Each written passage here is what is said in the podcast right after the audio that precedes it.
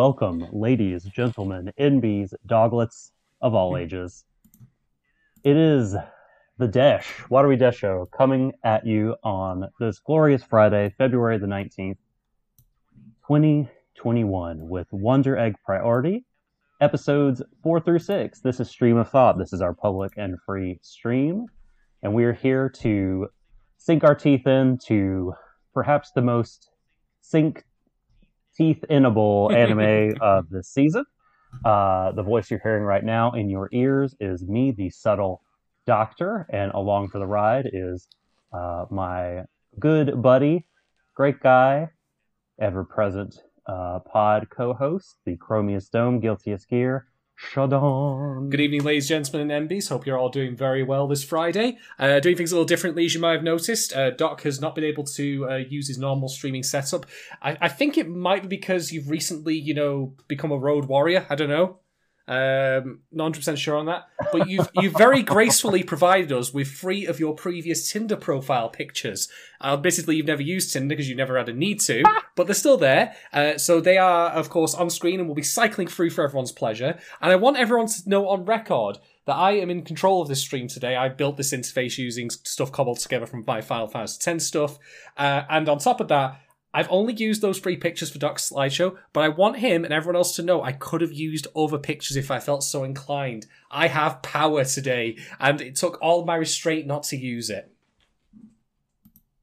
That's right. The uh, the controller is in your hand, and I can only but uh, gracefully thank you for It's this one here. not using what could have been potentially incriminating photos of myself. Could have been could have been elf and lead Oh. pictures. Just I'm just saying. Arigatou gozaimasu. You, Don't you're worry. very welcome. Oh. but uh, okay, so we are on uh, a bit of a tight schedule today, but uh, we're going to power through and we were going to get through all the things we intended to discuss uh, on Wep Wep 4 through 6. Um, we've got a, uh, quite a few patron questions to get through. If you would like to become a patron and support us, uh, you are certainly welcome to patreon.com slash watery desho. Um, those folks uh, on all tiers can ask us questions to be answered on this stream of thought. And Shadon has the questions in front of him right now. So we're going to dive right in. We are indeed. Very first question comes from a friend of the pod. Uh, it comes from Emily Rand. Uh, following this latest episode, number four, what are your takes on Akka and Uraka's conversation with the girls in the garden? Uh, so, we need context for this. The context is about how um, Neru asks, because she believes at the time that our new character that we've been introduced, Momoe, is a boy, uh, but no, Momoe is a girl. And so Neru asks, uh, hey, I thought this was a girls only club. Um, and the conversation leads into a discussion about the differences between suicides uh, between men and women. Um, specifically, the quote is that men are goal oriented and women are emotion oriented in terms of their suicides. Um, and also there is a mention of the temptation of death, and that it could very well be that the girls who have passed away, the ones we've met throughout the show thus far, people like Koito, um, they might very well regret that choice now if if we were to ask them that. Um, and so I have a couple of thoughts on this. The first of which is that the Akkas are actually, funnily enough, broadly speaking, doing the same thing as the monsters in the shows thus far, where they're reinforcing gender stereotypes, um, and particularly also um, trying to make the the fact that the the reason women kill themselves, at least as the show presents it as emotion oriented, is that it seems to be less rational. Um, which is a, I mean, God, I, I, fa- I found this, I found this conversation like mildly offensive, and I don't mean offensive as in like I thought the show was offensive for having it, because it's very clearly, I mean, there's there's more enough evidence now, in my opinion, that the Akkas are not a benevolent force. On some bullshit. They are on some. They are on some right bullshit. They are con artists. They are, in my opinion, no different than the monsters of the show. I mean, the monster in the star of episode four is talking about like all girls want to be touched. You know, all girls want to like basically gaslighting the girl that Momoe saves at the start. Like, no, no, it's not my fault that I touched. It's your fault. You know. You were just so Yeah. so cute and, and skin Adults can crawling. Adults yeah, skin crawling Yeah. stuff It's and, really and even awful. even Yeah. even when even when that monster is slain, by the way, uh, he still says like women are so deceitful. Yeah, and I'm like, fuck you. Stay down, you shit. Uh, anyway, so but they're also like you know trying to reinforce stereotypes like men kill themselves because they're goal oriented and women are emotion oriented. I'm like, no, no, no, no, no, no, no, no, no. It, there, God, there, there are like there are of course men who do take their own lives because they are suffering from emotional distress. Um, there are women who also similarly do that because of goal issues. Um, God, it. Yeah, I found this conversation like extremely suspect.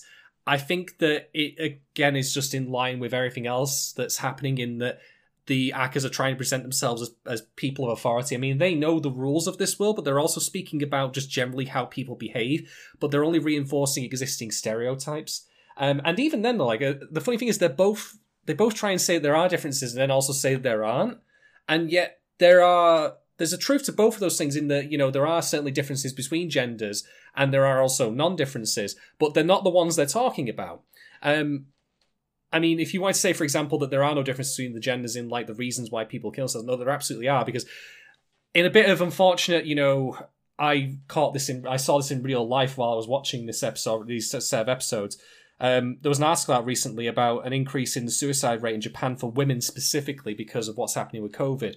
Uh, why is that happening? You might ask. Well, one reason that's been postulated is because there are women who obviously go to work, uh, they live with abusive husbands or boyfriends, uh, but because they cannot go to work anymore, uh, or like because they're stuck at home in lockdown or for whatever reason, they are obviously exposed to the presence of their abusive boyfriends, partners, Hmm. Um, and yeah, it's horrific. Like even like that's there was something like eleven percent increase. Like Japan's suicide rate has been going down for a while, but COVID has brought it back up, and it's disproportionately targeting women. Uh, targeting being the wrong word, of course, but you you get my point.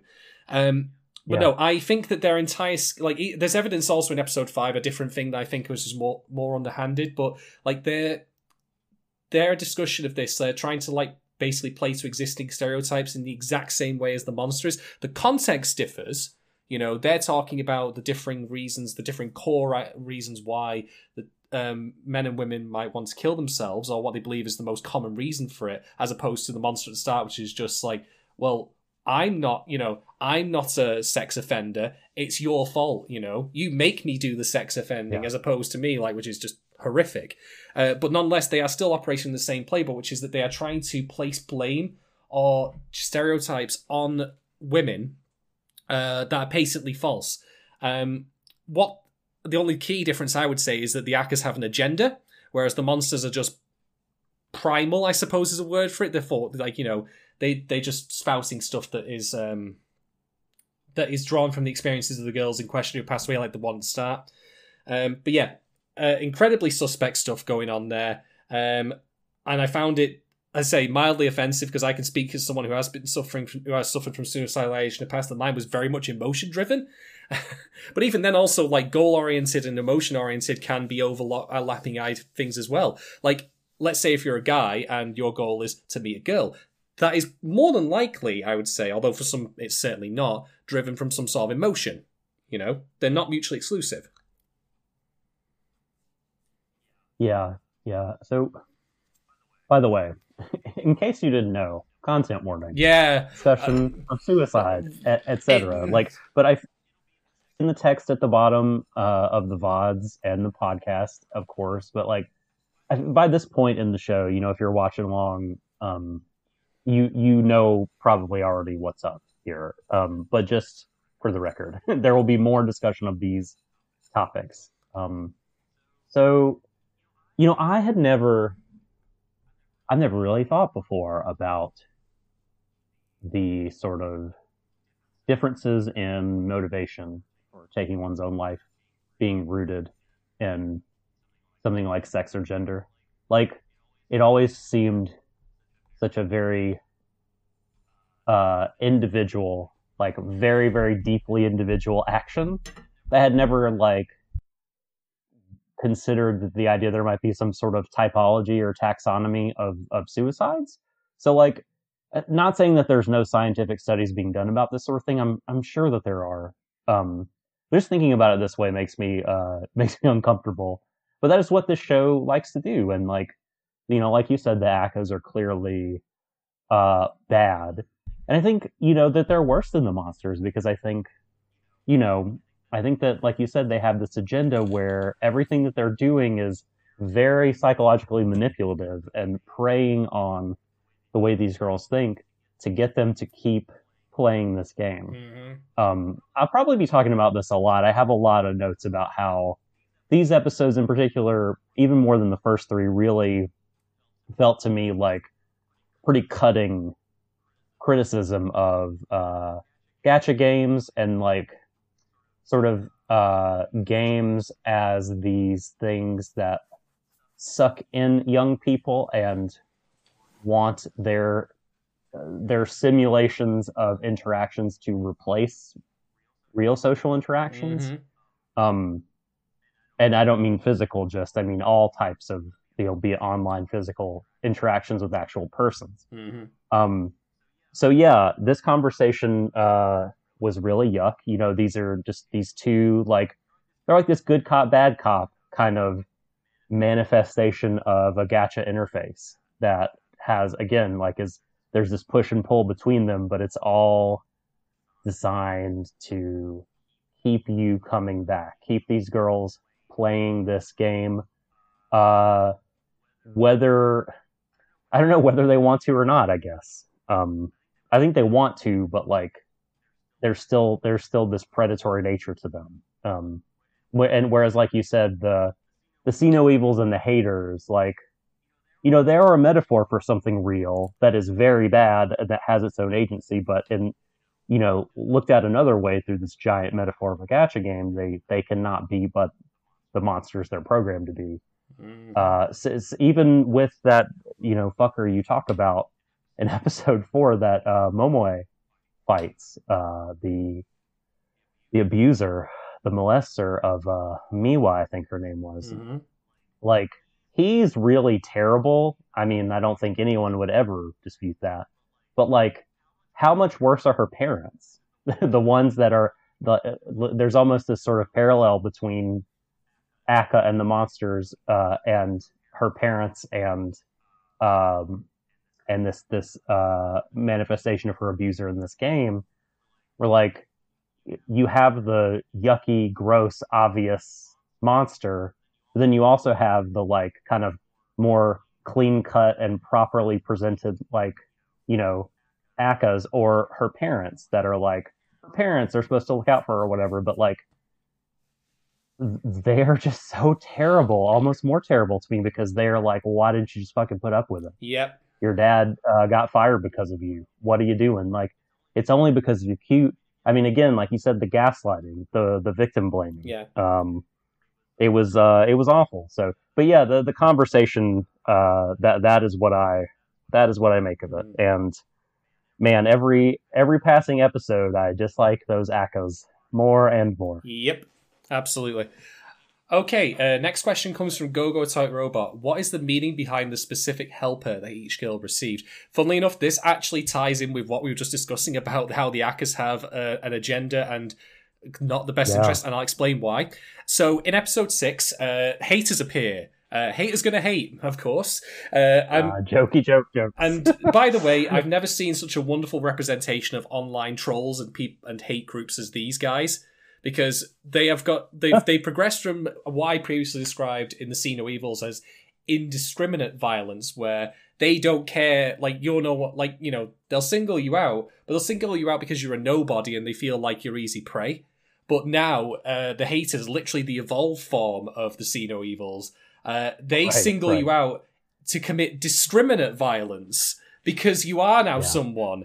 And all I could think about going for was like, how many like women have I seen like abused online, like you know, public figures, politicians, for example, just because they are like notable and out there and doing things, and that alone is offensive enough to these kind of people. And I think that is such a brilliantly cutting um like image for, to describe these kind of people who abuse those such people like that um to just show them as mindless drones like you know just cackling idiots. Like it's it's perfect. It's accurate and it's true that it that it is the next level up from just you're a nobody and i'm going to take advantage like you know i'm going to hurt you emotionally mentally or however to no you're not a nobody but that makes you all the more dangerous. I have to fight back even harder. You know it's like it's like almost like a a pressure system weighing down them that only intensifies in response to them fighting back. It, it's a great, mm-hmm. great metaphor for what happens with with women in general. Like you want to, you know, fight back against what they've suffered. Like, I mean, do I talk about Me Too, for example? Like how many people started fighting back against how many, how many like you know people start acting like haters towards that. But anyway, that's not relevant to the question. I'm bringing that up because. Um, in order to fight back against the haters, uh, the Akkas give the girls uh, a present. And I swear to God, the moment they open, it gets given to them in a little box. Uh, and the moment they opened that and revealed what was inside, I was like, oh no. No, no, no, no, no, no, no, no, no, no, no, no, no, no, no, no. Because they are given necklaces that look an awful lot like the soul gems from Madoka, like in shape and design. Oh, right. And the moment I saw it, I was like, Yeah. oh, oh, oh, oh, shit. Wait, It's going to be Sayaka all over again. I swear to God, like, Neri's just going to be there, like, in episode 10, and she's going to, you know, just get turned into an evil abomination or something like that and say good. Anyway. Um, but no, what did. I mean, this is a I, this is a magical girl show, so I think that's in play. I, that is what I would call this. Like, if you wanted to put it in a genre box, Yep. I think it there's some dis, uh, very like distinct hallmarks, and this is this is in keeping with that. And also, I I feel like I have to say, I want to be the very best, like no one ever was. Um, To catch them is my real is my real test. et I do. I cetera, yeah. I was. Gonna, I was going to say like I. I mean, it's appropriate for her to have the uh, grass type starter, given she is a sunflower. it, it fits. Uh, but anyway, the they eventually um, what they are told to do is to keep them close and warm them with body heat. Uh, by the way, that's a very much a reinforcing uh, from the Akka's part of maternal instinct, because they are all girls.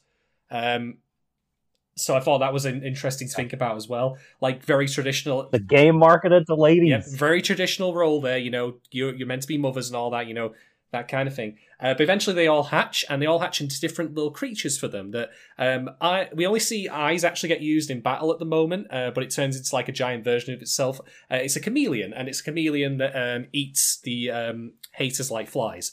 Uh, but but the others, um, Rika. Was it Rika? Yeah, I keep. God, I nearly got her That's right. I only got Mhm. a name mixed up. Rika has a turtle, uh, Neru has a snake, and Momoe has a crocodile. And here's the thing: one of these is a bit more tenuous. Some of these are a bit more tenuous news, but I think um, that the intent behind these is that Oh boy, we have theories. I got a theory too. we have a theory. I think that they're metaphors for uh, certain personality traits, uh, negative personality traits, or um, tendencies that the girls have. Uh, the chameleon, of course, blends into the background. what does Ai do? There you go. Uh, the turtle we've spoken about, like you know, for example, how Rika has like this armor that she hides, like she hides herself in. You know, there's that. Mhm. Uh, the snake. Um, well, this comes in the episode after we get Neru's backstory, uh, and it's very clear, like you know, that Neru is a precision. She's, I'd almost say, even predatory in her own right because she's not doing. She, as we learn, in a very on in a way that is also s- strikingly honest and and you know unreserved. She's not doing this for the sake of the girls that they're trying to rescue. She's or even for Yeah. the person who. Uh, It's her sister who who took her own life, but more for her own knowledge. Like she's got the probably arguably the more pure and honest, if if not altruistic, uh, version of Ai's Totally. motivation. yeah. Um, but yeah, there's that. Um, I think this is like um I think it's like too that uh, you know she's trusting people is very hard for her.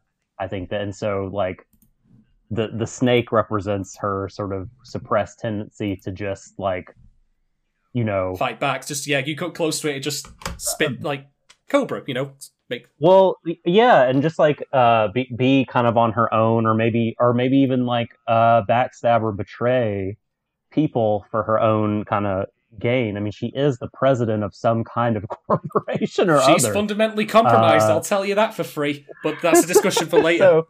um, so, so like, yeah, I, I think that's um, and that that's what I felt when I saw the snake. yeah, last one as well uh, is the crocodile uh, that Momoe has. I was less clear about The, this. the. What do you think about the, crocodile? Best guesses I have is that crocodiles are not seen as feminine creatures. Uh, that's and also that they Hmm. tend to obviously lurk underwater, uh, which could be a representation of hidden identity. Uh, but again, that is a push. Um, I am I feel like that's. I think that that's good though. I think I think that's right. Like when they kind of like lie in wait for mhm. smaller animals and and feed on them. I mean, there was that whole discussion between her and Neru of like, you know you run away from the attention, but you really sort of like it, don't you? hmm Um, and maybe there's kind of a conflict going on within her where she's like, she she doesn't like it. You know, she obviously feels deep pain at like the microaggressions that she undergoes of uh, being misgendered all the time, but also there's like the pain of like all these ladies asking her out. You know, when she's uh, sort of has a more feminine presentation, and like but I mean, she doesn't like it. But like, I guess the implication of that conversation, and perhaps the crocodile is, well, maybe there's a part of her that does like it, even if she doesn't really intend to. Yeah. didn't start Well, out like it. I, I remember also uh, this is probably completely unintentional as far as the show goes, but there was a story that I, uh, a, a child's story that I read is when I was like five, and it stuck in my head since then of this like uh, bird brushing a crocodile's teeth.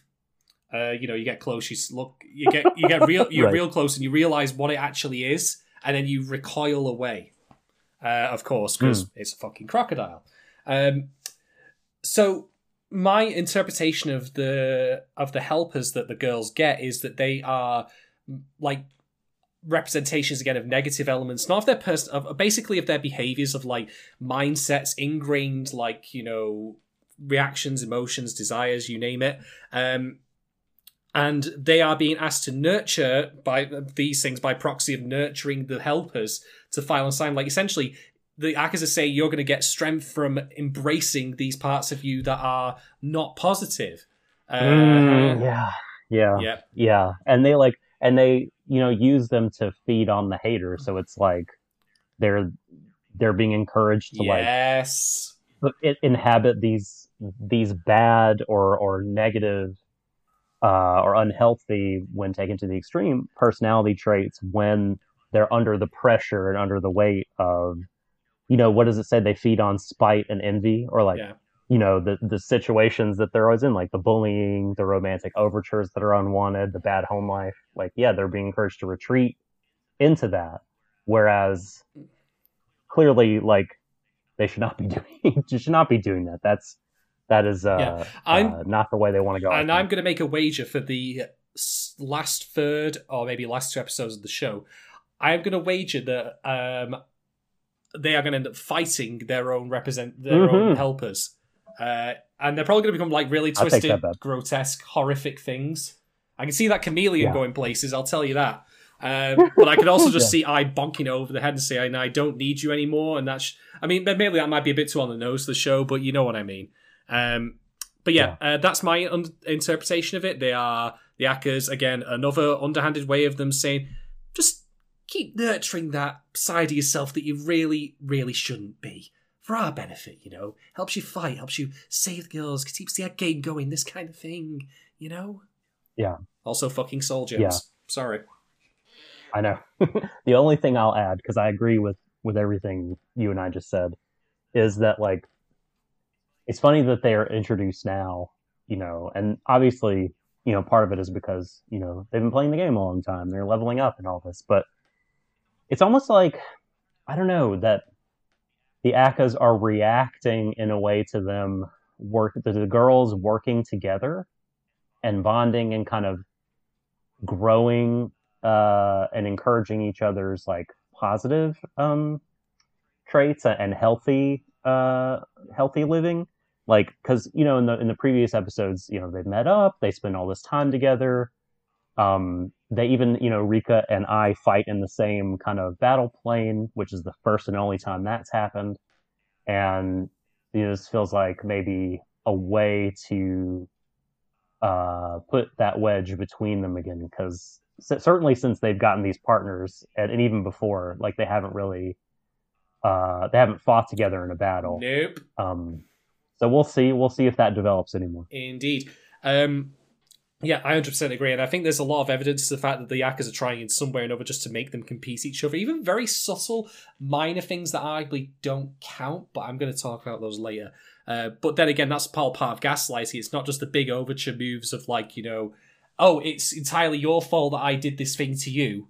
Uh, it's also the little things, the little bits here and there that just break down your understanding of the world, your relationships with people, but again, I'm dancing around the issue. I'll get back to that later. For the moment, we have more Patreon questions. Uh, next, uh, two questions come from Ines number one. Uh, hopefully, the very first in the line of Ines's and the best of the lot as well. Um, how do you feel about greetings number one? How do you feel about how the four girls interact? If you like it, what do you think makes them click?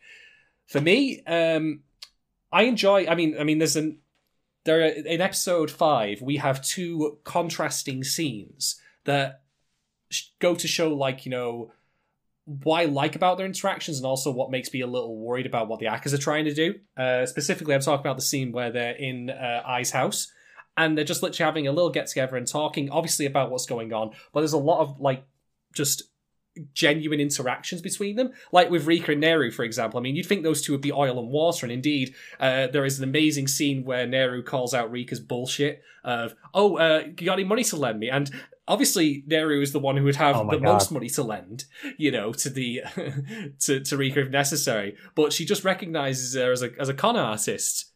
And it's just great. It's just Ex- exposes exposes her as like a, a fucking uh, like not really, but it felt as as like a fucking alt right Reddit humor person, or it's just like, ha ha ha, I'm just joking. Whenever anything gets like, uncomfortable, yeah, exactly. And then how she's like, well, stop joking. It's not funny, and that just totally is like, totally blows up Rika's spot where yeah. she's just like, what?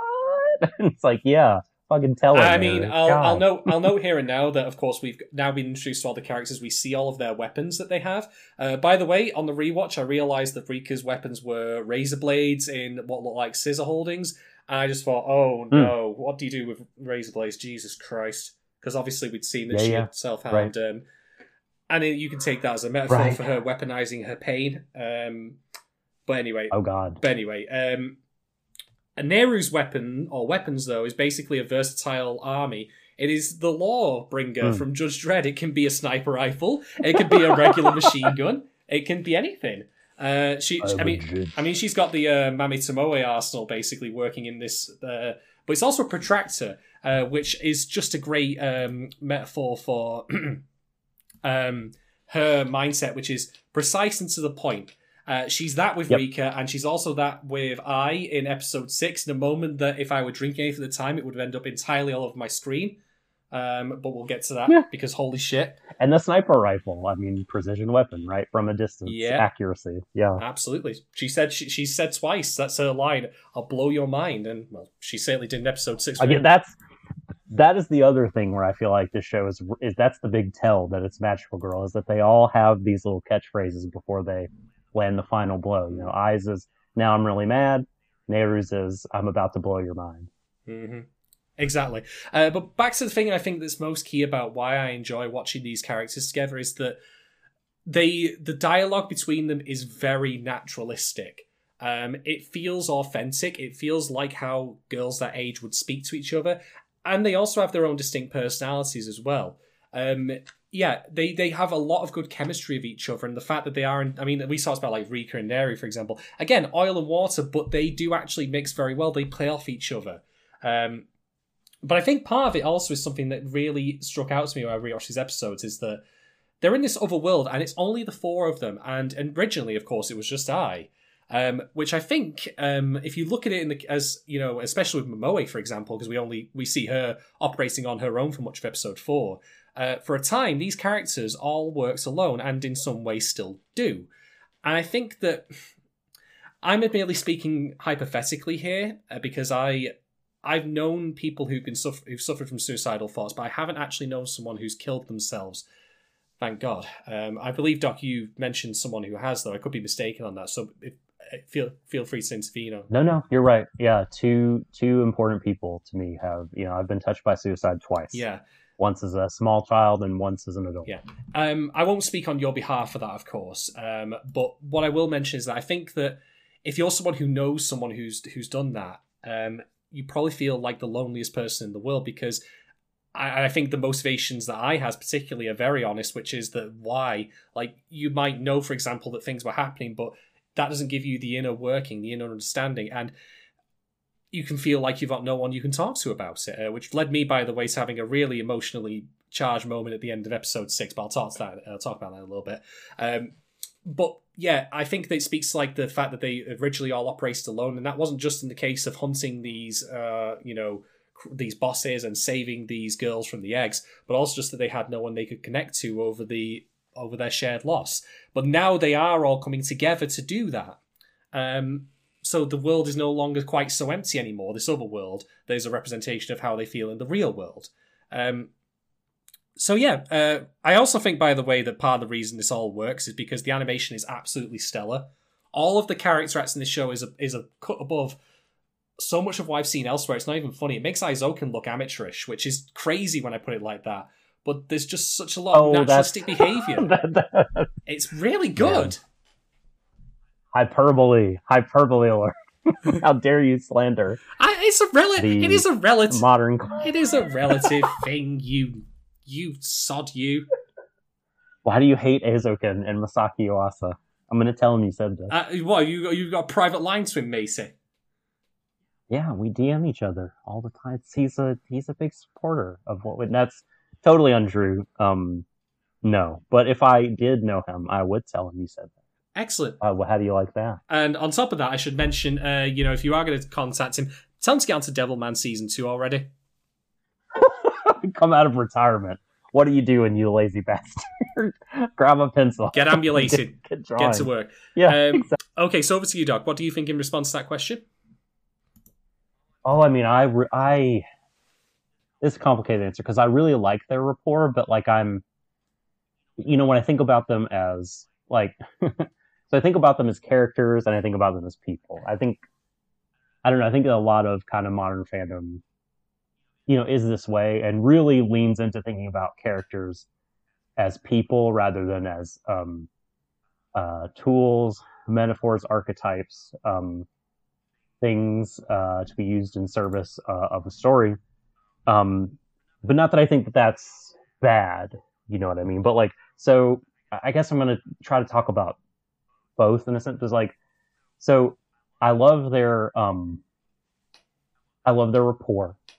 Uh, I think that they do get on really well, and it's really fun to watch them. Um, and I love the fact that they can disagree with each other um, on so many things but still like they have this real connection so that doesn't mean oh we're breaking up you know we're done and their friend group is interesting because like i don't know it feels like really natural that like you would have a friend in the friend group that's like some people are like man i would not have this person in my friend group but another person's like no I, they're really important to me and they're cool. Mhm. and so because you like them you're like all right all right all right, we can they can stay around. And then you kind of get to know them and i mean all that feels so um you know pretty authentic. Um i hate that they are i mean in a sense you feel like that they form this connection and it is true and it wouldn't break. But also it's like is this just the kind of connection that you have in a gacha chat room because you're in the same group and this is the group you're in and these are the people and you're going to come back and play this game so you're going to be with these people Mm, so, in other words, once Um, the once the desire or the need, however it comes about for them to get the eggs, is gone, does that mean that their group is unglued? Because this is the thing that holds yeah them together. are they going to drift apart you know but but they are but at the same time i mean they're bonded through real they have that real pain in common.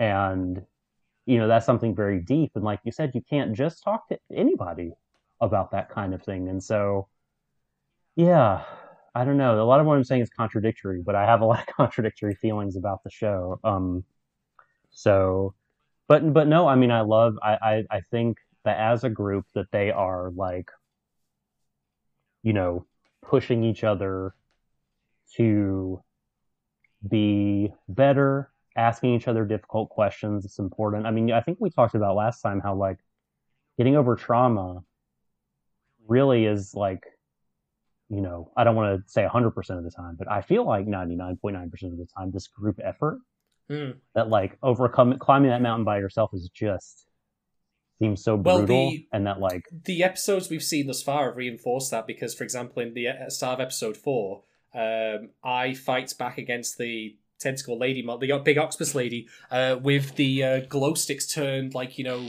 energy daggers given by the lightsabers. Yeah. And of course, then there are the prayer beads uh, that allow her to see the invisible monster in episode six. And it's like I said when I talked about last time uh, that it's perhaps a message or a metaphor for uh, you can't conquer these things alone, either through solely outside help or solely inner strength. It is a combination of the two that allows you to overcome these challenges. Um, totally. I totally agree. Yeah, and that's even true uh, when we see other characters fighting. Um, for example, we see Momoe like she is pinned down uh, by the monster who puts some sort of like energy field on her. Um, and then the girl, um, what was her name again? I can't remember. I feel bad for not remembering that. Which one? The one that Momoe is helping in the train Which yard one? at the very start of episode uh, five. I think Miwa. Miwa. And oh, in five or four? four sorry, Miwa. It is then. Yeah, uh, yeah. yeah when Mi- I think it is. It Miwa, takes yes. Miwa going for- stepping forward and uh, tricking the monster in order to be able to, um, basically, for her to weaponize his own. Um, God, what's a what's a really awful word I can use that's also uh, on point? Lecherousness. There we go. That's the one I was looking for. Yes. His own yes. lecherousness against him. Um, yeah, yeah, that that that is a good example to bring up. But um, but why why I brought up the characters versus people distinction is just because like to, really get what I was driving at there is like as people like when I think about them now, I just want to protect them from everything, yeah. and so I want to be like, stop playing this game and just quit. But like, as characters, right? I mean, they're fascinating and they need like I, they ought to continue and stay together to fully explore, you know, in depth what the show has to say. And like, not to jump too far ahead of myself here, but like, um, I think Emily Rand in a blog post about episode, I think it's about episode six, um, talks about this kind of thing when it comes to uh, Sawaki Sensei and mm-hmm. how people are hoping he's this good person, and they might be missing the point and I and I agree. Um, but I think that so that's coming from this like thinking of these characters as people, where you don't want to hate this guy and you don't want these girls to go through more pain or whatever. But like the way that she, you know, rightly, you know, the argument that she rightly makes is like, you know, we just think about him as like this character, and we should not be so quick to want this sort of thing because you know stories these, these, are things that can help us through our pain and trauma yeah. by like exploring them. Um, and so that this kind of thing needs to be explored. And i think sawaki is going to be a bad person. Well, now whether or not he's some overt monster or not we'll have to see but yeah we'll get to because there's a specific question on that that we'll get to uh, a little later but just to follow up with a brief point that came to me is that I've discussed before on this podcast about the idea of how sometimes you create characters that are not meant to be there for their own sake, but rather to serve the narrative needs of other characters, even if that is to cause them harm. Um, and so, what I think people, are to borrow from Emily's point there, what I think people are trying to do is they're trying to assume, not maybe not even intentionally, just just because it's how it is, they're trying to assume that he is a fully fleshed out character and that it's for his own, like, the, like this thing where you know he turns out to be proven good is for his own benefit. Um, but no, I don't. I don't see either. I think that it needs to be understood in the terms that he he exists solely as a character to have an effect on Ai, um, and I think that interesting. And I think that even up until this point, where he has, at least as we, as far as we have present, presented, done nothing. Um, the fact that he still has had a powerful effect on her, regardless, is in of itself noteworthy. Uh, but we'll get to that. Plausible deniability. Also, I, I totally think that they wanted to be good. It, I mean, I, am not saying that your reading is invalid, but uh, the what the way I thought of it was everyone just wants to protect Ai. yeah, I mean, like, please, yeah, please uh, don't let this guy be the play. uh, I I you know. I agree, and I got that. I'm going to talk about that later because I, I think sometimes we get we like talk a lot about like you know academic stuff like here's where this thing works, here's where this narrative technique works, but I don't talk as often as I should do about how sometimes I emotionally react to stuff. Uh, and I need to talk about that later because holy crap, uh, episode okay. six knocked me for six, pun intended. anyway, uh, yeah. right. Next question from NS.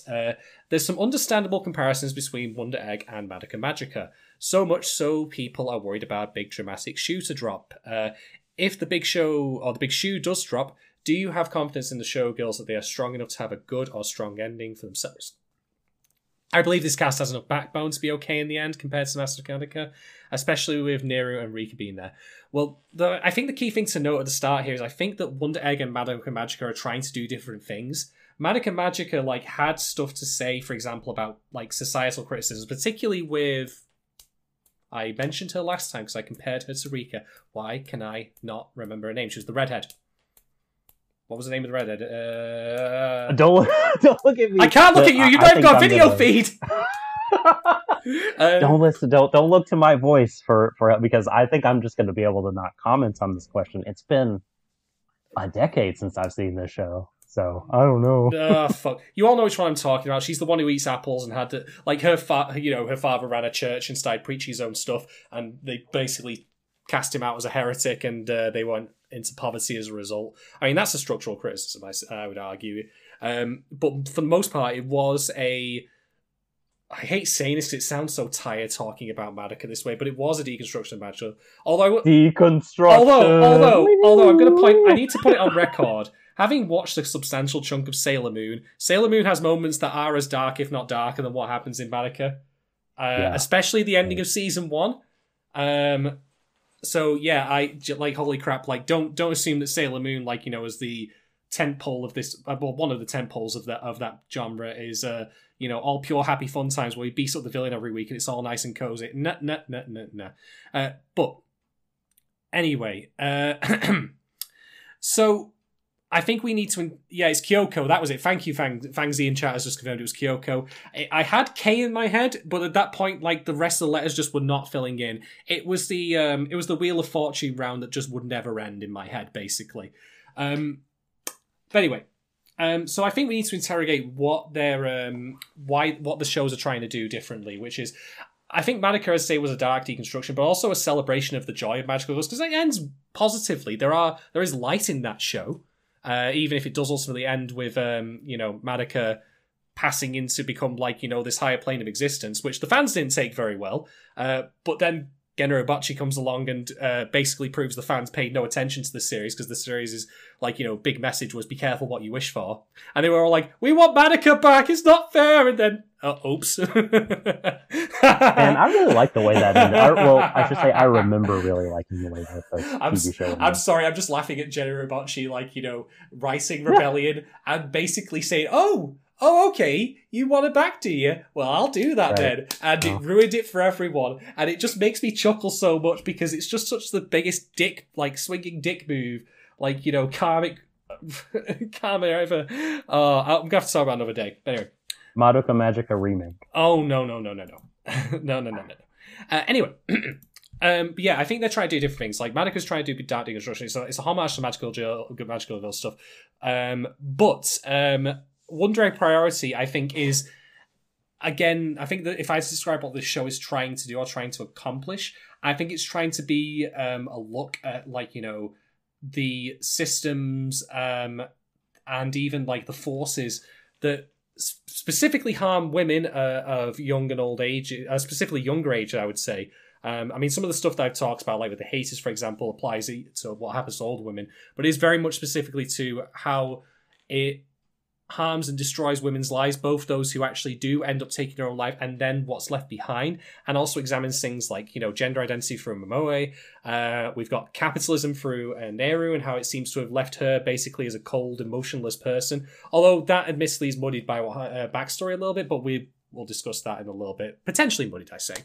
Um, and we've got, of course, Rika, who has, you know, been devoured by the idol industry. Um, and it ultimately led to her lashing out in such a way that she harmed a fan.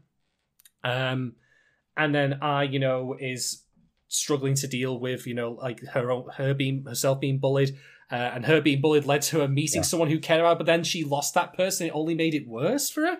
Like she's she's worse off than when she started, which is awful when I think about it. Um, so I think that overall, yeah, it's meant to be like a criticism of those things, and again, like you know, systems try like trying to offer token relief uh, rather than genuine connection and healing. Um, so I don't forget the video game industry, oh, the mobile game industry oh, has a, a giant system of uh, predation. I, ca- I can't. I cannot. weakness. I cannot Yeah. wait for Rika to punch out Lyria from Granblue, Granblue at the end. That's going to be great. That's going to be the final boss. Yes. Because Lyria's only a tiny Yeah. lady, but hey, it'll be, just be funny. Uh, but anyway, point being, um, do I? I mean, we know how Madoka ends. It ends bittersweet. Uh, how do I want this to end? I'm okay with it going bittersweet as well, but for different reasons. Because I don't think if I had to predict at this point what's going to happen, I don't think Koito's coming back. I don't think any of the people who have died are coming back. I think it's all bullshit, uh, basically.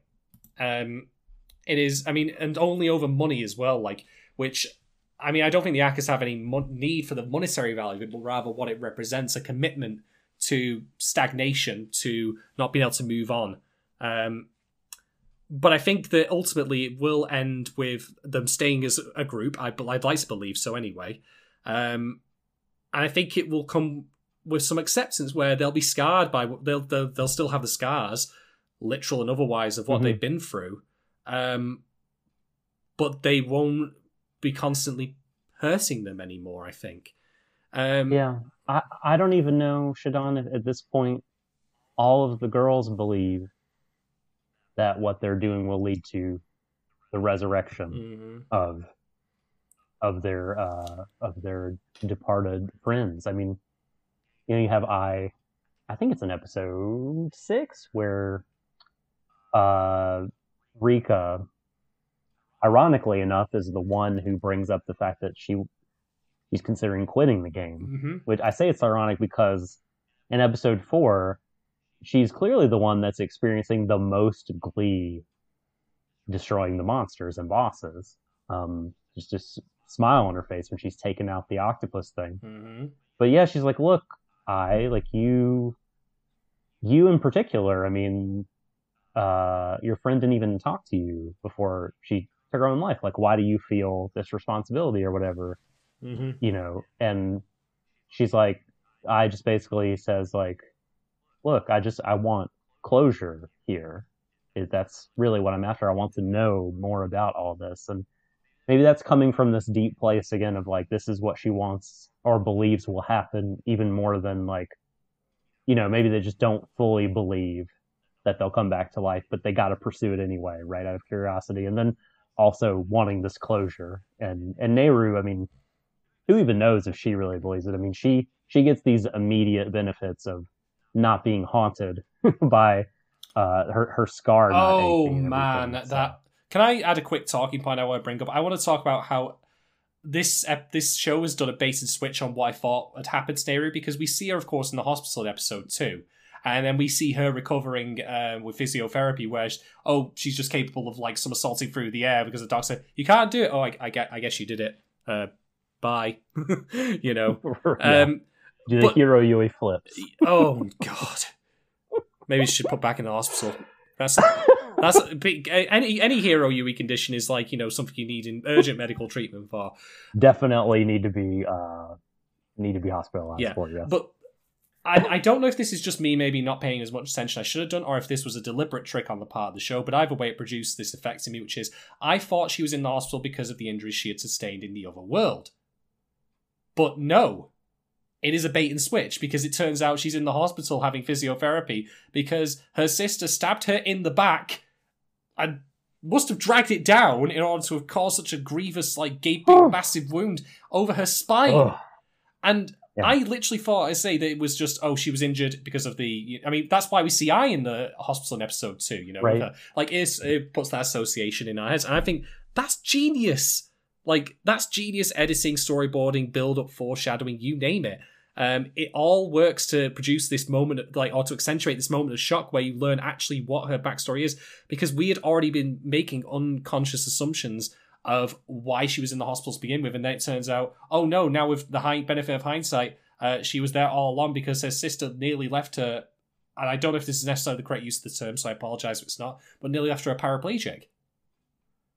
Like holy shit, just insane. That's that scene where we see the scar is wild. Yeah, wild. God, It's gruesome. Yeah. horrific stuff. Uh, but I don't have anything more to add about Madoka. So, next question. Next question. Uh, the next question is coming from Kate Rose. Why do you think, spoiler tag, Ai decided to go back to school? oh boy. Lord. The mathematics classes. Clearly, she wants to do some long division. No. the lunch. No. You know, she's like, mom's cooking is just, I've had enough. No. Need the cafeteria. She is. pork. Okay, we need context for this, and the context makes me depressed Oh. because it's it is like her going back to school should be like something where we go, yes, this is unambiguously a good thing. I'm so proud of her, uh, and no, No. I can't be. I can't be. I really can't because, um, Goddamn Neru, she she drops, uh, you know, her latest TV tropes uh, reading moment, which is Occam's razor. uh, you know, she got that straight off a wiki. Uh, Occam's razor, of course, being the simplest solution is usually the correct one, and she points out again with this precision that she is, you know, been built up to have. Ai do you have a thing for Mr. Sawaki? And Rika has a reaction that is amazing, and I'm glad it, I. I'm glad it's there because it somehow feels like I know it's probably not necessarily appropriate for her to make that reaction something as serious as that, but holy crap, that was such a Oh. that was such a bombshell. I was like, ah, It was also so Rika to sort of view this through the lens of like some TV drama. yeah, pretty. Uh, you're actually that is such an amazing term for it. You're 100 percent right. Um, but um! Uh, this, by the way, for context, so you know, is not um, Momoe is uh, left at this point because they, of course, were continuing to say that you know he is clearly, um, you know, Sawaki clearly is a you know was preying on uh, Koito and now has turned his attention to Ai, and as a family member, she doesn't want to believe that. Um, this also, I suspect, might be why some people are like you know we they take Momoe's perspective. There is an in-show perspective that he is innocent, um, which I think is the show's credit it puts there. But part, I agree. But part I agree, me, and I feel bad for Momoe. yeah, um, part of me also thinks that it would be good if it did more because I, I have a feeling that might be that the, I want to I want to do more with Momoe in terms of that connection, like where we see her maybe interact with because with so, uh, Sawaki like you know elsewhere, just as like a normal family thing. It can just be like as a red herring moment. But we're not. We're, we're obviously, of course, only halfway through the show, so that's moot. Yeah. Oh, I guess like what the show. So my two cents on why that hasn't happened is I believe that the the, the implicit uh, kind of thing in the show, uh, m- m- sort of communicated through the way they frame almost every scene he's in, if not every scene, is that he is a bad, Mm. and so they don't want to like muddy those waters. I think yeah, even though I mean, and this is something that like you know, if you're a family member, you might not be able to see, you know, you've grown up with the guy or whatever. But like we, the audience, like the way that we're, I mean, we're seeing, we're showing him like, you know, hugging Koito and appropriate, like uh drawing and painting Ai like in- in a way that feels um like invasive and, and like the way that he greeted her before the announcement, like she's just come out of the bath and she has a towel on her oh, head Oh, and you, we don't see the fact that she's fully clothed right away. We just see towel emerge from bath, cut to him greeting her, cut back to her, and then we see. So it's like framed in this way where it feels yucky and invasive, and I think it's supposed to feel that oh, way. uh, he he has even though there's nothing explicitly he's done, he, can he can hold his hands up. He's, like, he's anything." way too comfortable. Uh, we'll he, we'll get to that eventually uh, because I want to try and avoid talking about it for as long as possible. Uh, but anyway, uh, no, um, God, so uh, yeah, basically, we have to talk about it now, though, right? Because of the school question. There's a question specifically about it later, but this is just why Ai is going back to school. So we'll just do this, and then we'll come back to that later.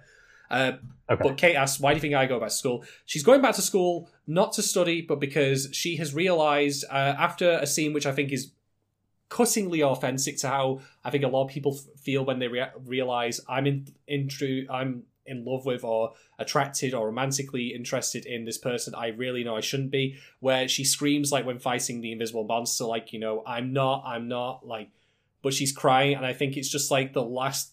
I think it feels like the last desperate proclamations of defiance before accepting the truth of it.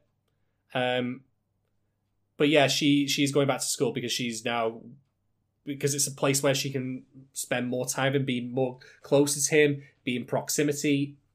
Um, Ah. Imagine those complicated feelings, right? I mean, because you know, you you see him with um, Koito, and you and, and we don't even know the full extent of what she knows about the two of them together, or what she's subconsciously buried. I mean, maybe they were a thing, right? And that's hurts you. But like then Koito dies, and you're like, you know, fuck you, Sawaki, you had something to do with this. But you also have these like romantic feelings for him because he's very nurturing or whatever. It's like uh, just a lot. And so I totally get why she run, ran away from it. And then, yeah, like you said, has this epiphany. Yeah. And she runs to him. And like you see, I, I, I believe, I think Emily, who's our flower language expert in the field, uh, uh, In the field. cryptically tweeted, yeah, cryptically tweeted something about this if she hasn't already like written explicitly about it. But like, I think that there's marigolds. Yes, like on the path that she's They're in the uh, river. running, They're in the river or a puddle of water or something like that. And those things I think can mean both like romantic love, but also like death or something quite dark.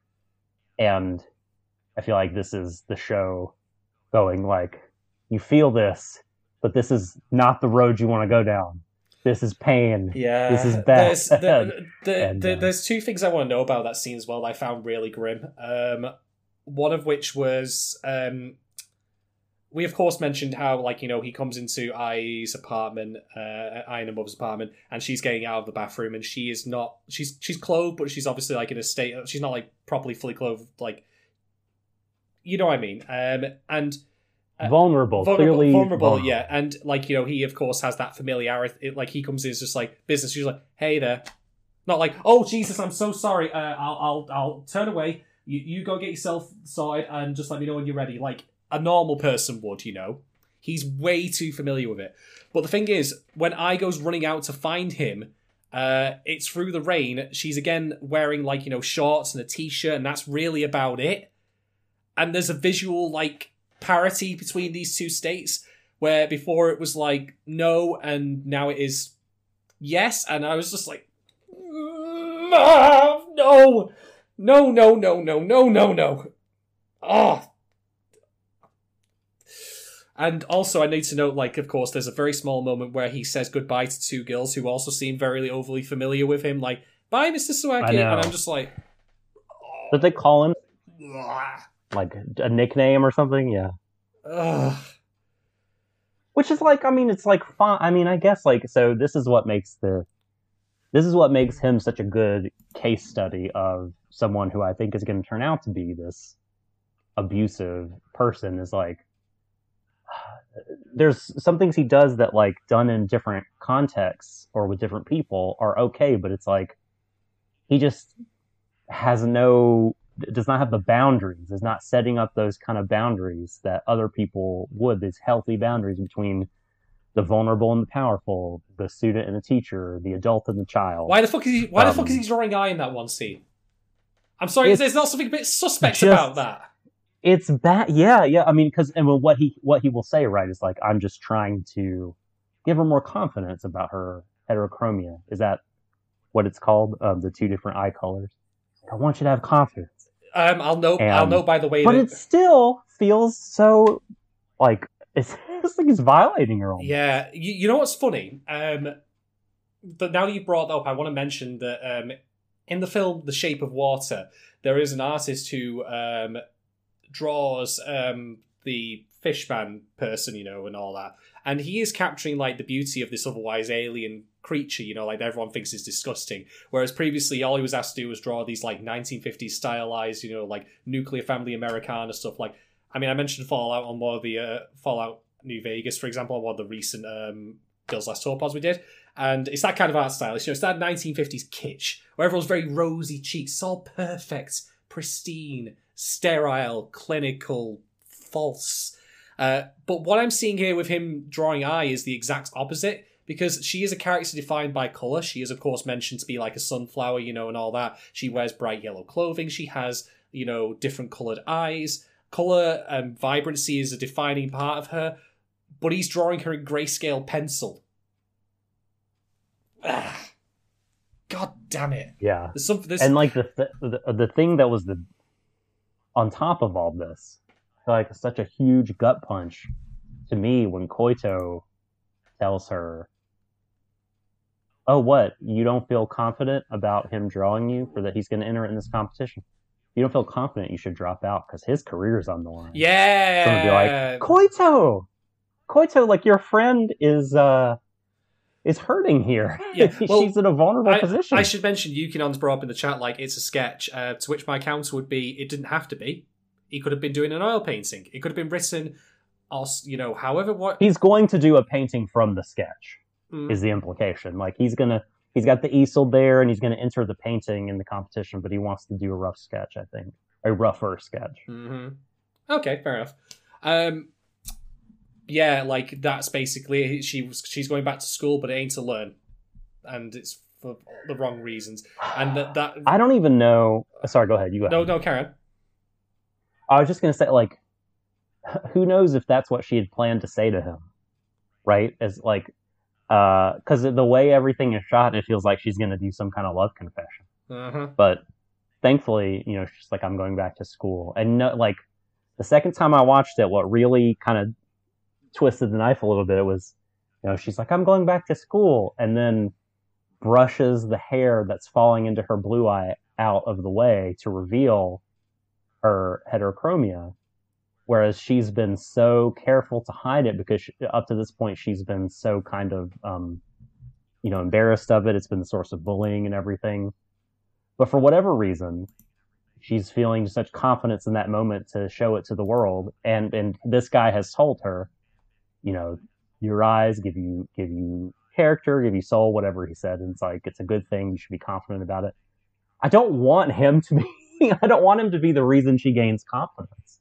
You know what I mean? But like again, it's but it you know sadly like it rings true to the way you know these things can play out in real life like it, there's there's something good that she's taken from this otherwise you know what looks like to be a pretty bad relationship um and I, I hope that it is the foundation of that confidence is from her interaction with her friends and that that's the real source of it but well, she's the one. Who, you Well, the funny thing is, in, in she's actually the one providing that to Momoe when Momoe, of course, like she starts crying. Uh, as Yep. after after leaving Rika and uh, Neru behind after they meet for the first time, and Ai just literally says like, "No, you look you look great. I think you're a cute girl." You know, uh, she's the one. yeah She gives her honest and earnest confidence, fr- you know, from the heart. But sh well, she needs a source of that back from somewhere else that's other than that guy. Ah, Ugh. Yeah, it's what I want it to be. It's what I want it to be. I wanted her to have it within herself, from her friends, you know, but like uh but you know, like I said, this doesn't feel false. It doesn't feel forced. It does it feels like uh, get like everything about Sawaki and the way he affects Ai and interacts with him has this like almost biographical sort of feel to it of like, yeah, this is how a relationship like this would play out and it's gonna go bad. and but but you know, you know, like I said, as thinking about Ai the as a as a real person or like as sort of a archetype of a real person out there in the world, you don't want them to go through it. But this is this is pain and trauma and like and everything that needs to be that that should be explored through art and a portrait of uh of uh, an abuser that should be made uh, explicit Yeah. again because like we said last time they're not all horrible monsters there are people that other people like there are people that love other people and belong to these families you know Mhm. so it's They're not cartoon characters, for lack of a better term. Yeah. Okay, next question. Um, what did you think when Rika points out they could just stop buying eggs? Was that really a feasible option?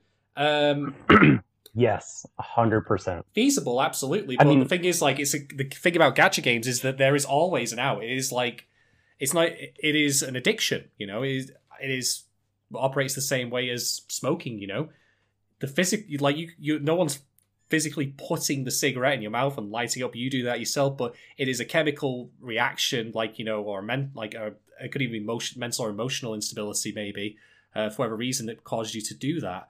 Um, so, and I think the reason that Rika is the one who says that is because she's the one who, for lack of a better phrase, has the least skin in the game because she has openly admitted that you know she didn't really like. Um, I forget her name. I'm so bad at remembering Uh, names. Chiemi. Chiemi, It's yes, thank Chiemi. you. Like she didn't really like you know care all that much about Chiemi. Like, um, and sometimes I get the impression she's doing this because it feels like an obligation rather than like you know something out of genuine Hmm. altruism.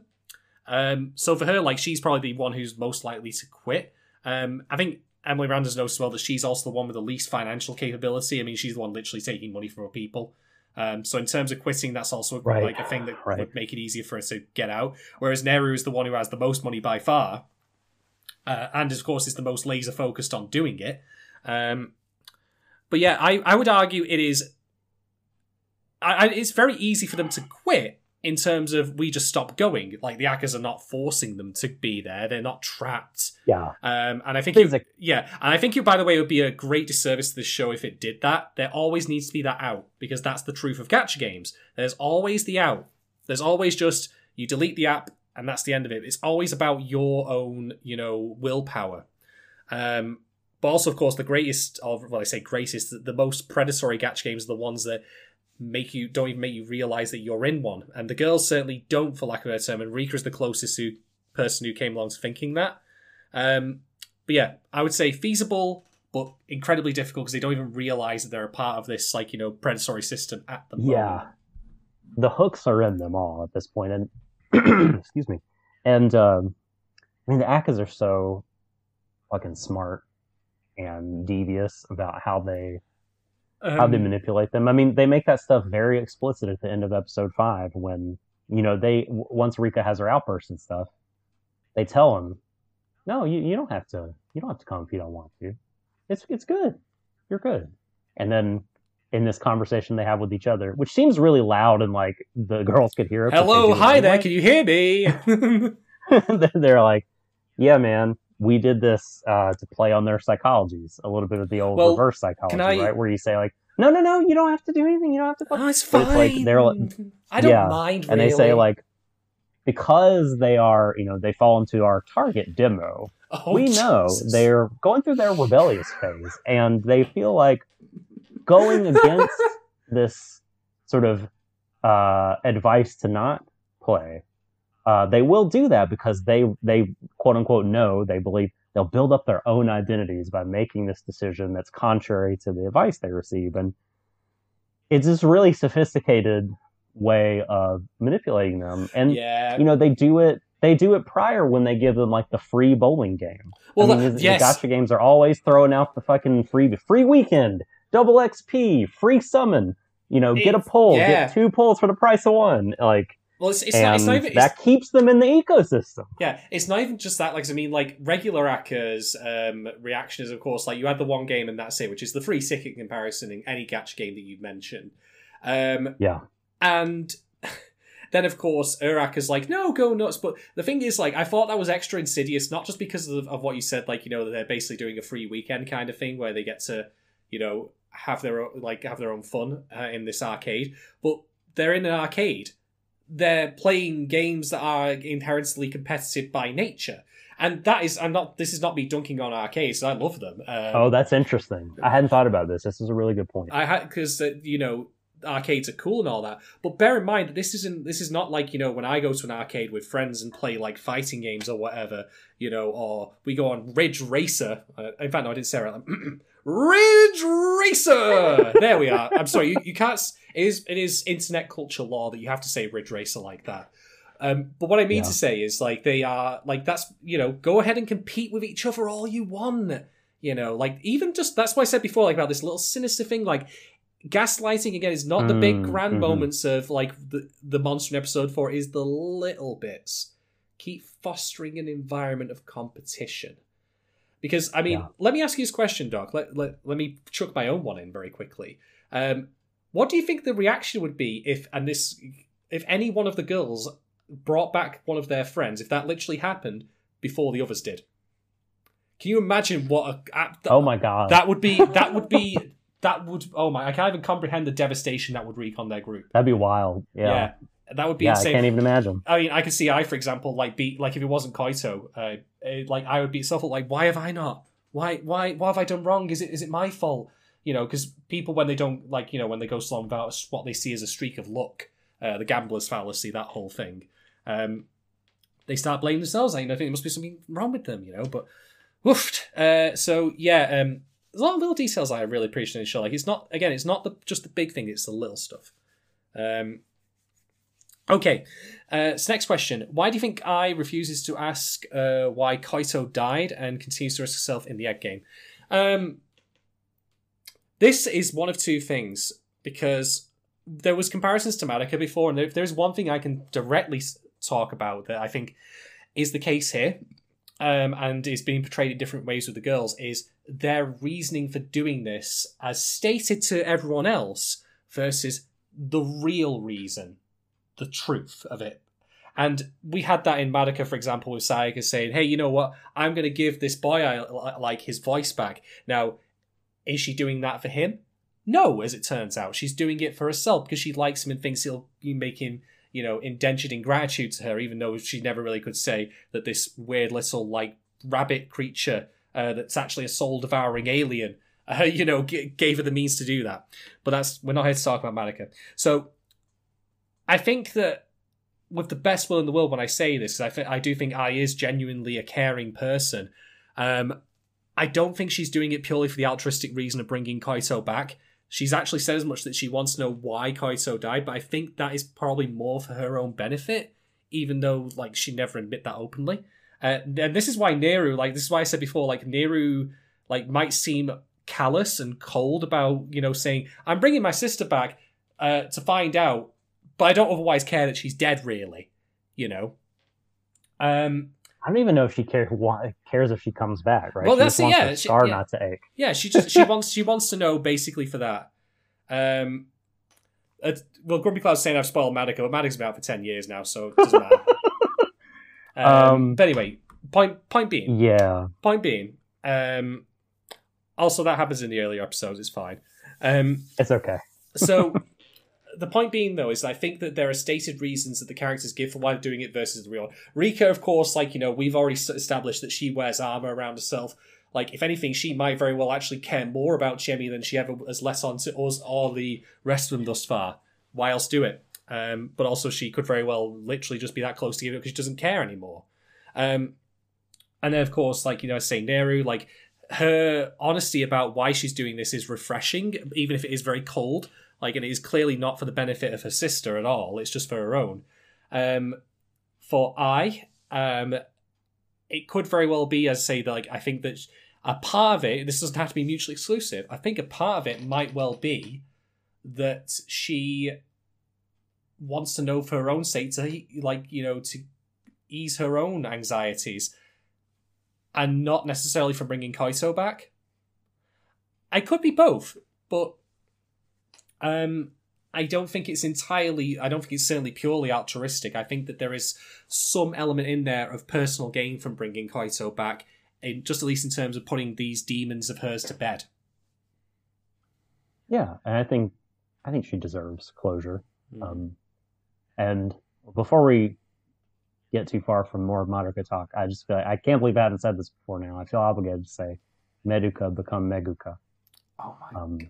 And could you repeat the question, uh, Shadon, so I can Why do you? so I can remember? Why do you think Ai refuses to ask why Koito died and continues Hmm, to ask okay, okay. and continues to risk herself in the game? Yeah, so I think because while she wants to know, she doesn't want to know. Mm-hmm. I mean, I can, I can imagine. I mean, God forbid this ever happens. I'm gonna knock on this wood over here for superstition, uh, for superstition's sake. Uh, I don't know. Say my partner left me. Mm-hmm. Um, I would both want to know and not want to know why. Um, I can see lingering on like before I press the last digit of the phone number or open the door because even though I want to know, I don't want to know. I feel like th- this kind of conflict is is present in her, and because the person that she has to ask is Sawaki, who we've discussed. There's all these really messy, complicated feelings going on there, Mhm. and he clearly has a power over her. Um, and so, like you said in the egg game, I mean, she's kind of to some. I mean, she's not in control, but she feels like she has more control. I think, whereas like she wouldn't in the other case. And then again, like I said at the beginning, I think it's just maybe she doesn't want to know. And I think that's part of why she sort of um, is going back to school is because she's realized she's really made a commitment to herself. Like I do want to know this. I'm I'm ready to know. I mean, and that's sort of made explicit in the metaphor with the prayer beads, right? Because he can't really see the big boss that she's fighting in the beginning, but she takes a step forward and grabs the, the prayer beads to see what uh, what was not seen before. What, and she chooses that. She has to grab the prayer beads herself Mhm. to make that known and visible. Yep, So yeah, hundred percent.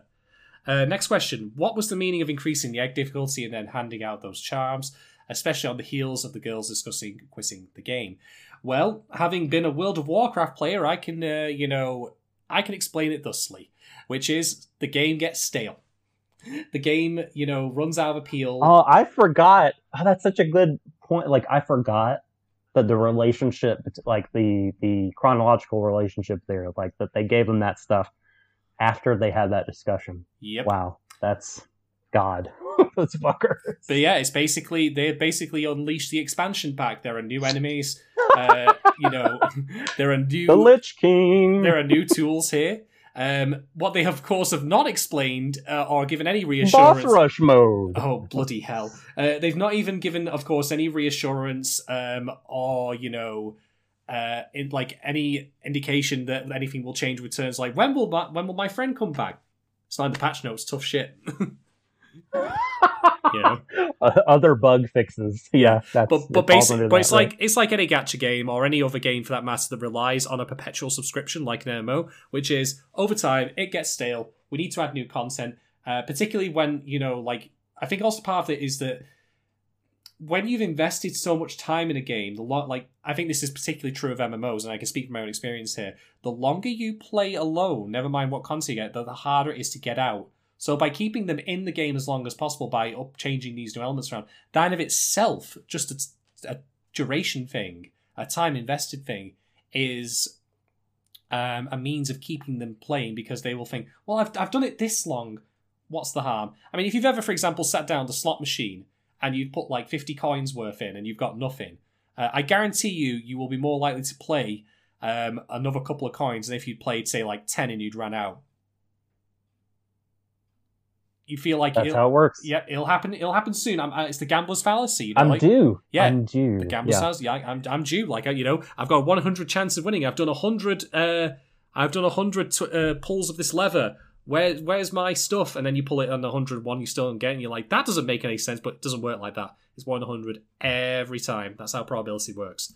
Uh, of course, I think the probability of Koito and anyone else coming back is a big fat one in never, so there we go. Yeah. Oh, dear, oh dear, oh dear. Uh, right. Next question. Now that we have reached the middle point of the show, please make some wild guesses about where you think the final six episodes will go and how you think Oh this all ends. Uh, none of the dead people are coming back. I'm calling that now. Uh, the girls will all end up fighting their own um, helpers in the end. Um, that chameleon is going to turn into something that looks like Godzilla, but a bit more pulpy and a bit more colourful. Um, what I there's something I want to see as well, and this ties into a point that I'll get into in a little bit. I really, really want to see Ai and her mother have a proper heart to heart about what happened with Koito. I don't know if that would even Yeah. necessarily be a good thing for the show, but it's how I felt. It, like this, this was part of like my big emotional As reaction. Like, people, you'd like to see that, right? Yeah, Yeah. yeah. I, I want. I mean, I just want to see that happen. I mean, I talked about this in our Discord, and um, the feeling I got at the end of episode six was surprisingly uh, something I felt when I first watched a film called This Is England, um, which is a film about a twelve-year-old boy named Sean in the early '80s, I think it is, from my memory. Um, and the the backstory basically is a British kid. Uh, his dad went off and died in the Falklands War. Um, and he's still processing his grief over that. So he's still got his mother, of course. Uh, he is bullied at school, so you can already see some broad similarities here building up. Um, but what happens is that uh, he falls in line with a gang of uh, punks and anarchists. Um, and they're all like, you know, looking after him at first. Like he's found a place to belong. Even his mother, like, is okay with it, kind of. Um, but what then happens is that uh, a member of the gang who was in prison, who is a full blown white nationalist uh, and far righter, uh, gets out, comes back in. He starts infiltrating, like, well, not even infiltrating, like, he just starts converting the gang uh, to his line of thinking, ejecting people who don't fall in line, uh, that kind of thing. And Sean, of course, is pulled along with it, and it all goes horribly wrong. Um, and there's a scene at the end where Sean and his mother, like after this has all happened, uh, they just have a talk about what's like what's gone on. Uh, you know, and they embrace and they heal. They, you know, they heal a little bit. And like for a film where much of it I was going like, this shouldn't be happening to this poor fucking kid. This is awful. I hate it. And well, no surprise why I'm feeling about Ai right now. Just this shouldn't be happening to this poor fucking kid. I hate it. um, like it brought, it reminded me of that, and and it made and it made me feel very sad in the closing moments of episode six because I thought this is only going to get worse before it gets better. And I just really, really want her mum to try and reach out for her. I want them to connect a little bit and just to, you know, for her to like hold her and say, like, I'm so sorry you're going through all this. I had no idea.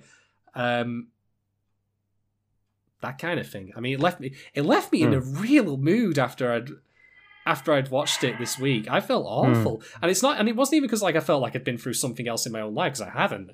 Uh, but if well, I mean, like that's what I said before, like about how we could talk all day about how this show works for in terms of its animation, its music, you name it, but it caused a profound emotional reaction in me, and not many shows do that, and that's why this is going to stick with me even after I've stopped discussing all the other merits that the show has, because I really, really fucking felt for her. I was like, oh my god, this is awful. I hate it. I hate yeah. it. I hate it. I hate it. And it's not that oh I hate this because this show is dog shit. Uh, no, this no. is a deliberately intentional, uh, you know, thing that this show is pulling on me. I'm like, you bastards! I thought I'd got rid of my emotions long ago. I thought I'd hauled them out and chucked them away. Uh, best get best get myself booked into the operation again. Uh, the unit four. This is uh, Doc. We have a sighting of Art. Art has infiltrated Watery Show. Art has emerged. We've got yeah, a, I mean, is... we've got a code red, a code red. Shaden's experiencing emotions. A code red. yeah, that's there's fucking good art, man. Aye, like, connects with you and like Gordon Ramsay. Makes you feel it's Gordon, Ra- it's and... Gordon Ramsay. Finally, some good fucking art. um. Oh boy, what was the? Now, now, now, now that we've reached. Oh, the speculation. The speculation. Wild, rampant speculation. Um, Go. So I'm I'm notoriously shit at this. Um, so I'm not going to do it. But what I am going to use this space to do uh, is I'm going to throw a wild theory about some things that have already happened in these episodes at you, Shadon. Uh-oh. Uh And see what you think. I mean, it's it's like probably not the case, but I just sort of thought about it and I couldn't stop thinking about it. Um, all right, let me see if I can get you to agree to a few premises before I lay out what my conclusion is. Do I need to call my lawyer first? you, uh, no. You'd have to represent yourself in this. Okay, in this fine. Time to draw upon my knowledge of Phoenix Wright. mm-hmm. Yeah. Get out the suit and the briefcase. Okay. All right. Um, premise one: time moves differently within the realm of the gacha game when they're when they're there versus time in the real world. Do you agree? I think that's already been established. I believe it happens. It, it, happens when they dream. Uh, so yes. Okay. Yeah. Yeah. They talk about time, a lot of time passing in that space, but not on the outside. Um, two, that the story by the midpoint of episode five is not at least in episodes five and six, being told in an entirely linear fashion. No, I mean we get bits with Neru, like you know, in flashbacks. Plus, also Neru's fight uh, with the monster disguised as a person. Although she, I think it might very no, actually was the proper girl, but she just shot them anyway, and, and that took out the monster as well by proxy. Um, but that fight could have, in theory, happened um, not at any time, but it could have been moved around in terms of the show's chronology.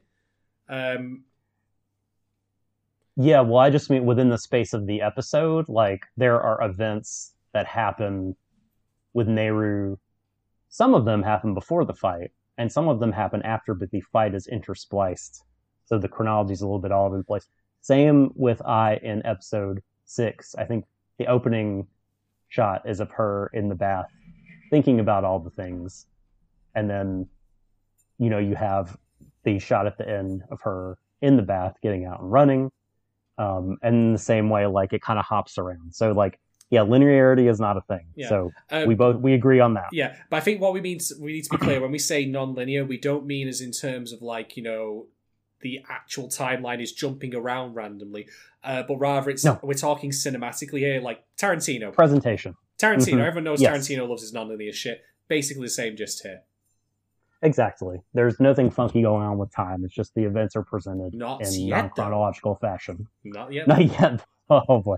So okay, having established those, here's the crazy theory: Uh oh. the girl that Neru shot is the same girl that Momoe protected in episode four. Okay, here's the full explanation. So, let's say, for the sake of argument, that what Momo does for Miwa is, in fact, bringing her back from the brink of death right? Mm. Time is moving differently here. So perhaps what happens if you save a girl in the game is they have a near suicide attempt in the real world, that they do, in fact, come back to life. Ah, Uh, okay. In a manner of speaking, right? But they just don't die. Their suicide's unsuccessful. Well, what if all the bullshit that her abuser was feeding her about females having expiration dates and my wife, I don't care about her. You are at you are at the pinnacle of beauty, and you are the one who is, uh, who I want now, and you want me to want you because you're flowering the bloom. And then you have the girl that Neru is has, you know, the girl that's taken her life that Neru is attempting to save, has those very same ingrained opinions that like the reason I killed myself was I'm never going to be more beautiful than I am right now. And so why, I mean, look at my mom. She's trying to like beautify herself and stop the aging process. This is hideous. I don't want to do this. So I'm just going to die. Why don't you die? You're really pretty. Um, and so, yeah, I just found those two. I think it's because I found those two lines of thought between there was one from the abuser to a young girl and then an older girl that doesn't look very dissimilar. I mean, we don't even see her eyes. They're behind sunglasses Ooh. to Miwa, who is net, who's uh, the victim, but also putting pressure on Neru. Um, she has that same that those same ideas. So it just struck me, and I was like, "Oh my god, this, I- this would be wild." I can't even. I can't immediately disprove it. Um, if it happens, I think that we're going to need to get the air horns out. That's all I can say. Like it, it could be. I don't think it'll ever be verified as true by the show. Let me just say that it's just a Uh, it's Galaxy Brain. No, it works. It works. All right. Um, we're actually almost out of time. Um, so do you have still? For, for me, are there more questions? there are, and I can answer them solo in that case. Then. Okay. Um, I don't know if I have more really big points to bring up. I think I've talked a lot about the big issues I want to talk about. I'm scrolling through my notes to um to see if there's anything and I mean I don't I don't think there are any other huge big talking points I have. So yeah, unfortunately I have to leave a little early today. So Rate, Don rate, rate the ep- going to... rate the episodes before you go though. I'll, Oh, okay, okay, okay. Uh, the, the usual spiel. Um, I'm gonna say I'm gonna give these episodes. Oh man, they were really good. I'm gonna give these episodes four point seven five dual wielding lightsabers out of five. as it should be. I think I think these were phenomenal. He's continued the trajectory of the show. The show uh, continues to like handle what it's handling with Ai, in a nuanced way with with care. I get maybe that's not the way I want to say, but it's not dropping the ball. It's not breaking the old egg, as it were. Um, it's not gone all Humpty Dumpty.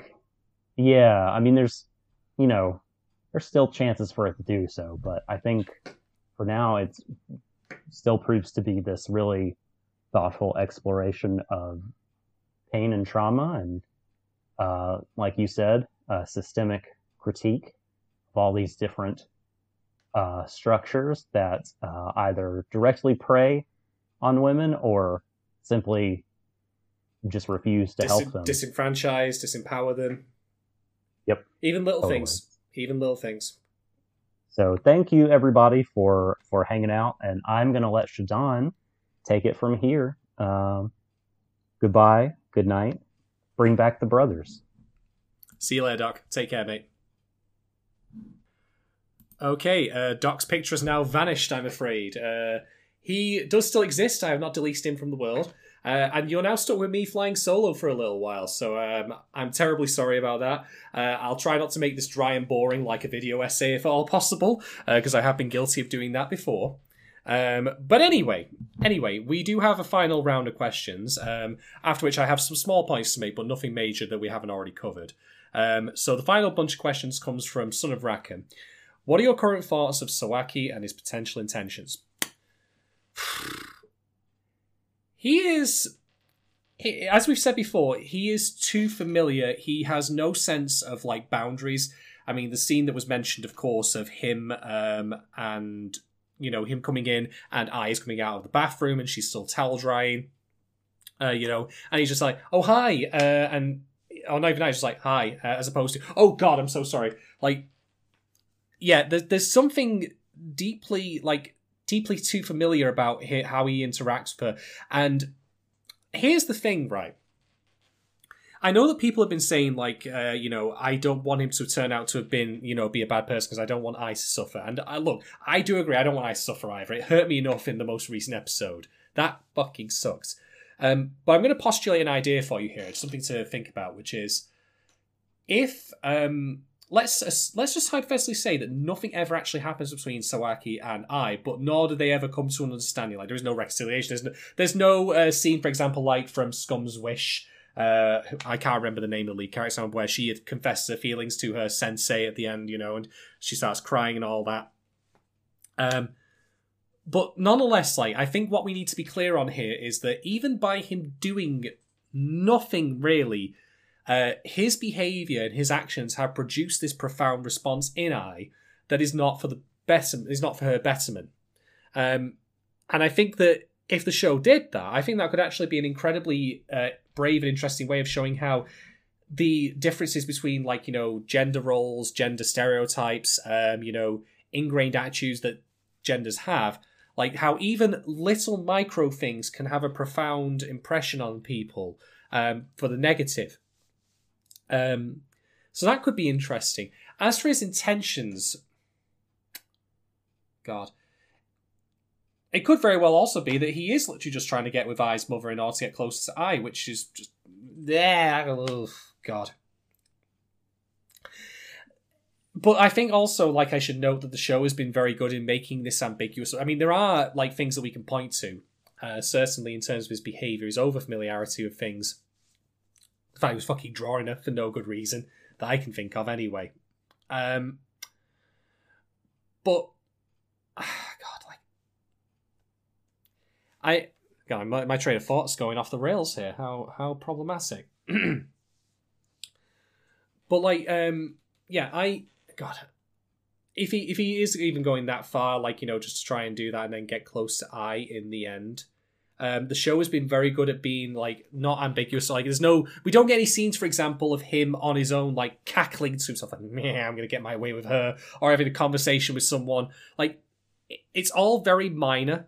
There are certainly warning signs, but we're not seeing anything overt. It's played subtly, and I think that really can. I think that really does speak to how, like, you know, there are people out there who are like that. Not everyone's like a hater or a see no evil, where they're just cackling monsters, or indeed like the actual bosses, which are absolute cartoon caricatures of all these attitudes that they pos- they posit forward.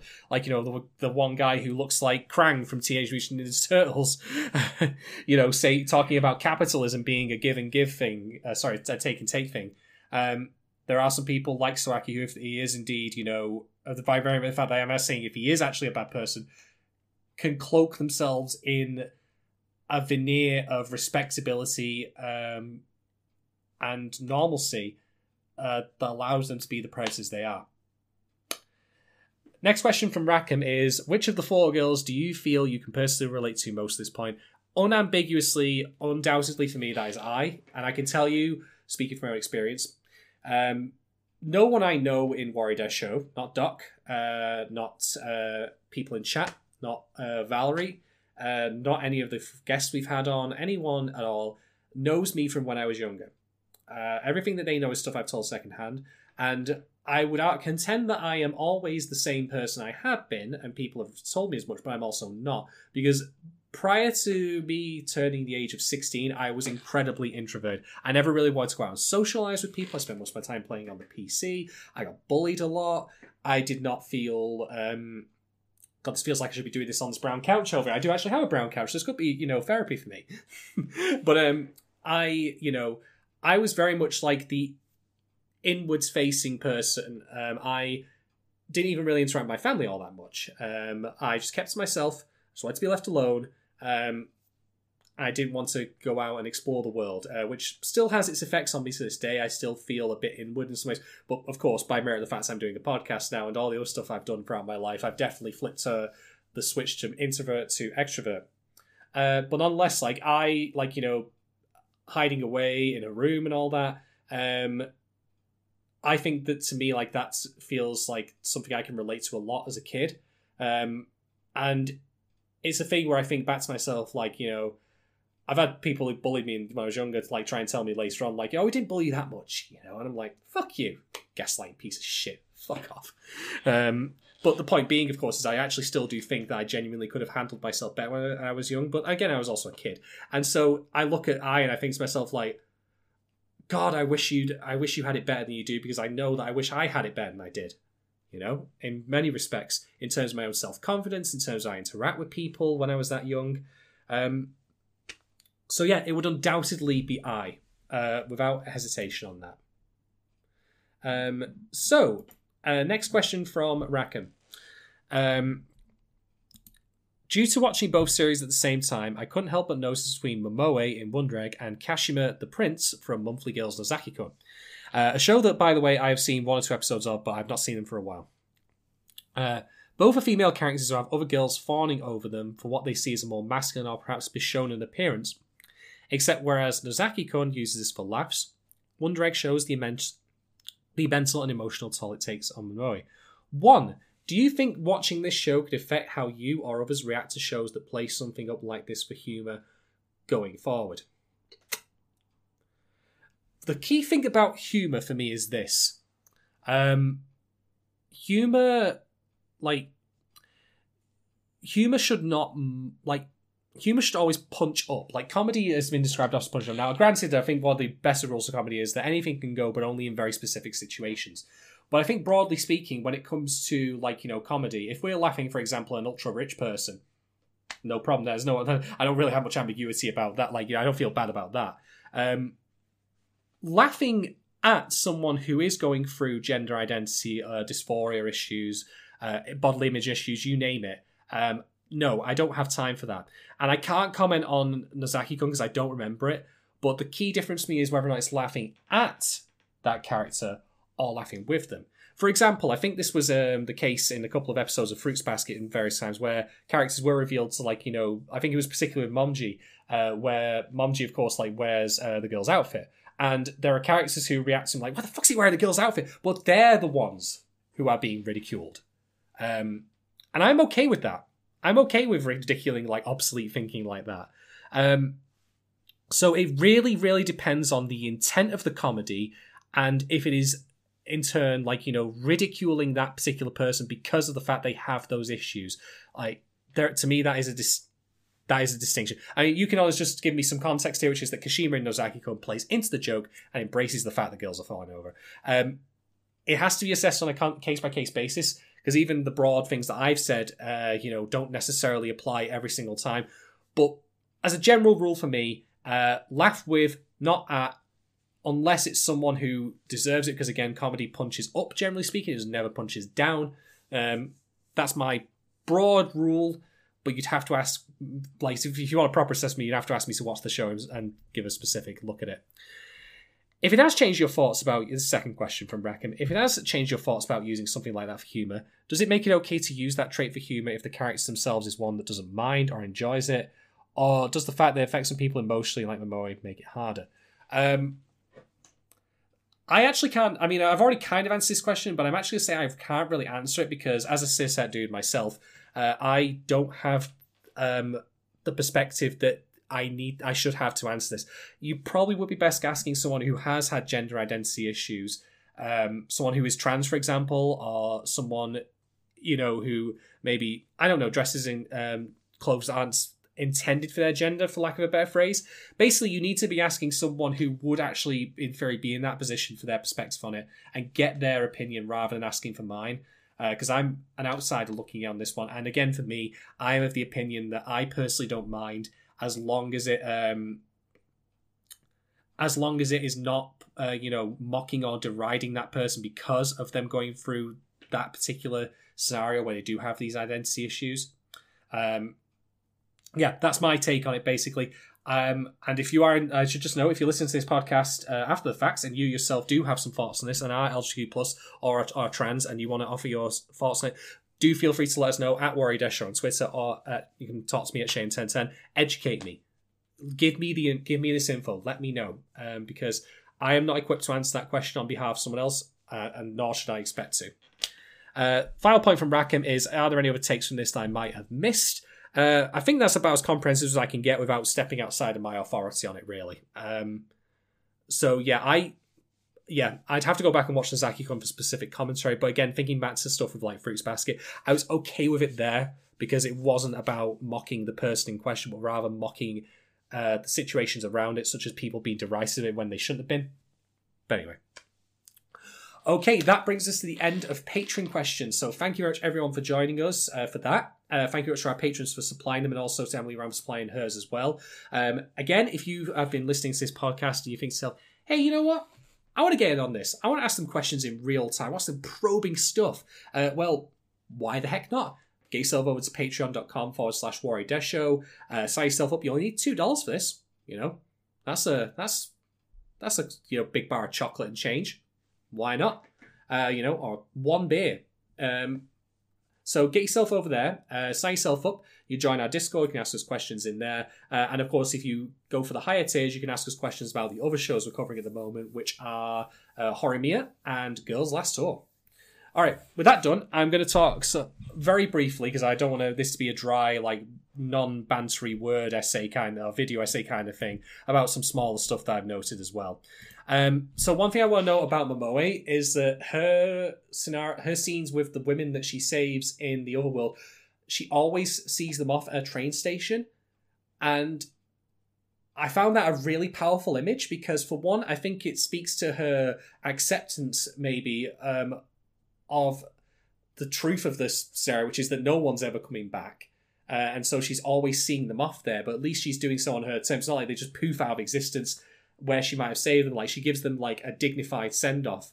Um, but I think it may also speak to a little bit of romanticism as well. That she meets these people who do um, who do fall for her, and she could very well fall for them back. Like I, to me, it's not. It could very well be that she is queer. Um, I could certainly see that. Um, and maybe you know, like that. It's also because the thing about trains, of course, is that there is departures but also arrivals. So maybe it could be you know that they could come back in that way, that there could be someone coming back into her life who does genuinely appreciate who she is. Uh, and that could be a lady. Um, but yeah, I thought that was a really, really powerful image. And I also think it speaks as well to perhaps maybe her familiarity with having done this for so long, that she knows where this train station is in the other world, um, and has now developed this kind of ritual where she takes the girls that she saved there before they disappear. Um, so that's something to know. Um, going through my other notes here, um, Let's see. Um, I want to talk about the scenes uh, in Ai's house once Sawaki arrives. Uh, we've already discussed, for example, about the framing of him, like uh, of him coming in and like being overly familiar with her when she's coming out of the bathroom. But I want to note that, like in this scene, he is framed against very like defined lines, as if though he's coming out of like a, a cave or something. Not even a cave, like you know, basically out of a shrouded space. Like it's very clearly defined. It keeps him, it like blocks him in. Uh, it makes it feel like there's no escape. Um, we also get scenes, of course, like where once um, mother reveals, "Oh yeah, we'd like to date," uh, we just have a picture of Ai uh, or a frame of Ai, like from a distance through this door frame, which makes her look trapped. It's claustrophobic. Even I'm doing this wrong. There we go, like that. Um, we also get stuff like, of course, um, when she's told that she's trying to like formulate her response. Um, the egg in her st- in her meal in her beef bowl starts bubbling up, but it almost feels like it's bleeding. It's just yellow. Um, and it to me, I think is meant to be a visual uh, metaphor image for her emotional wounds, like her pain coming out of her, having to deal with the situations he's not entirely comfortable with, or not or comfortable with at all, for that matter. Um, yeah, there's a lot of stuff. And of course, we also have Ai's uh, face reflected in her in the egg. Um, so yeah, there's a lot of good stuff in there. Even things like you know the first person perspective, like oh how of her looking at directly at Mr. Sawaki, like it would be uncomfortable no matter where he sat at that table. But the fact that he is directly opposite her is is quite intimidating. Um, one thing about that scene I want to mention as well, though, is that we don't actually see Ai's response to Sawaki about that or to her mother.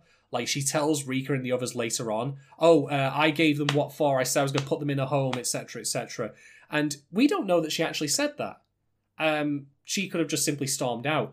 But I, I think that really helps build up to the revelation later on that she is perhaps like you know not admitting the truth to herself because if it would um if it was so simple um she you know would have said those things but maybe she's saying them only to seem like she really fought back against it in front, like to basically show her toughness in front of her, you know, um, Rika and uh, Neru.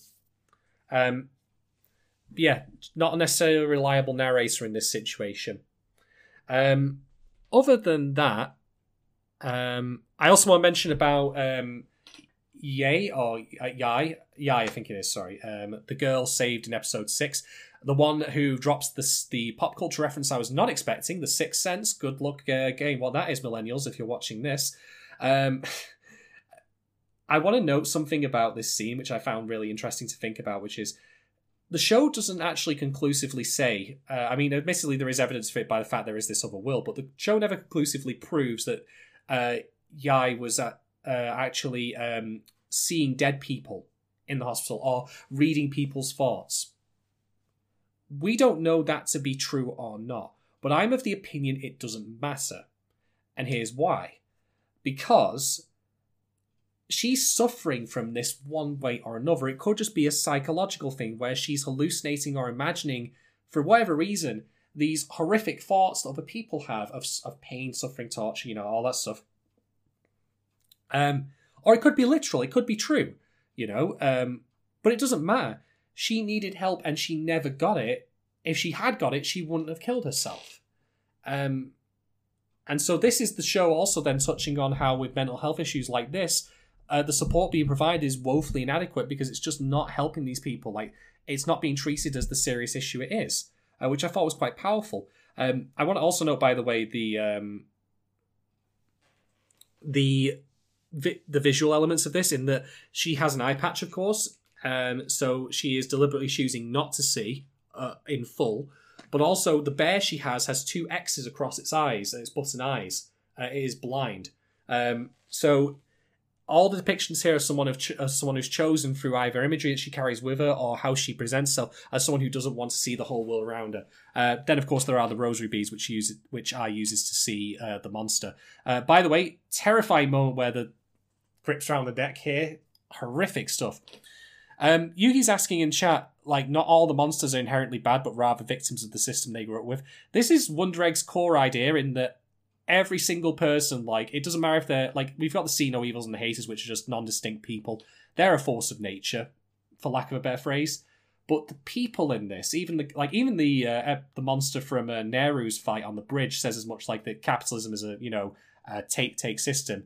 So he is um he has been corrupted by that. I think all of them have, to some extent or another, been compromised by the world around them. Um, and indeed, you know, the enemy of the show, the true enemy, is the system of the gacha game that's being promoted.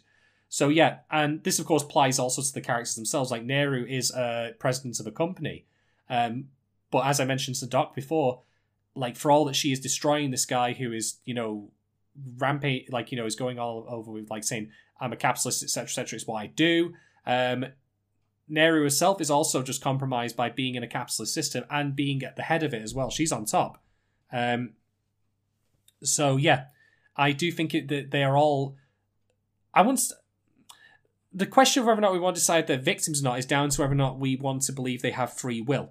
And indeed, maybe you could tie that into the gacha game thing that you play the system. Do you then quit it? Do you then behave differently? Do you not abide by its rules? Um, because I think for these people that we've seen in the monsters thus far, like you know, for them the system is uh, like the guy in episode four, like you know, I'm gonna blame it on someone else. You know, it's, it's the girl's fault. It's not my fault that she's like you know presents herself this way. She, I think the phrase jailbait comes to mind here. At least that's what, and that's not what I'm saying about the character. Of course, I'm saying that's what that uh, monster would have said if in other terms, like you know.